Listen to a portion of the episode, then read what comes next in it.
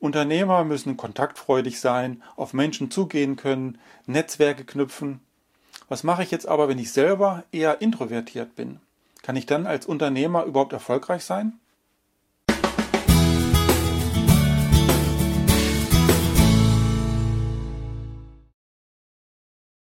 Zwischen Introvertierten und Extrovertierten, egal ob es Fotografen sind oder andere Berufsgruppen, ist ein großer Unterschied und es ist sehr hilfreich, dass wenn man introvertiert ist, dass man das bei sich erkennt.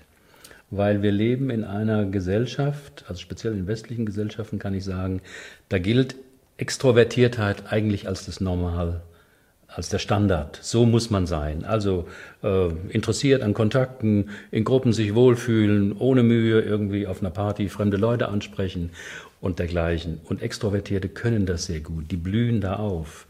Für Introvertierte ist das ein Graus. Die sind aber nicht irgendwie krank oder sonst was oder brauchen Hilfe, die sind einfach anders. Hm? Introvertierte können sich sehr gut mit sich selber beschäftigen. Der Unterschied ist, bei Introvertierten, die laden ihre Energien auf im Kontakt mit vielen anderen. Das heißt, abends um 18 Uhr, äh, wenn der Job vorbei ist, dann sagen die, ach komm, wir gehen noch was trinken. Ne? Und Extrovertierte finden das eine geile Idee.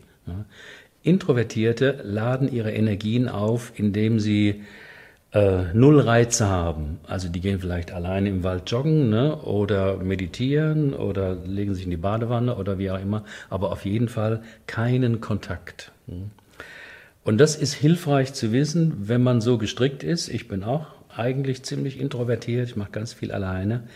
Ähm, dass das kein Makel ist, sondern einfach eine andere Form und dass es aber einen gewissen gesellschaftlichen Druck gibt und das fängt im Elternhaus manchmal schon an, dass die Eltern sich Sorgen machen, der Junge ist so still, ne? jetzt geh doch mal raus auf die Straße, spiel doch mal mit denen, ne?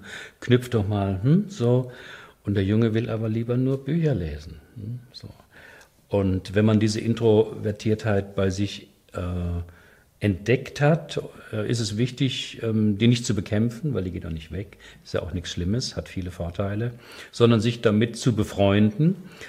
Und dann aber auch, weil gerade als Selbstständiger muss man eben Kontakten, Netzwerken, wie auch immer, und das auch nicht nur virtuell, sondern auch persönlich.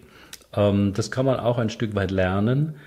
Ähm, das ist aber für Introvertierte nicht leicht. Also da heißt es, man muss außer aus der Komfortzone raus und äh, sich meinetwegen selber kleine Aufgaben stellen. Jetzt gehe ich mal auf die Party und verschwinde nicht nach zehn Minuten in der Bibliothek und gucke mir die Bücher an, sondern jetzt spreche ich mal mindestens drei Leute an. Ne? So, als Experiment. Ich halte viel von Experimenten. Mal gucken, ob ich das überlebe, ob ich das schaffe.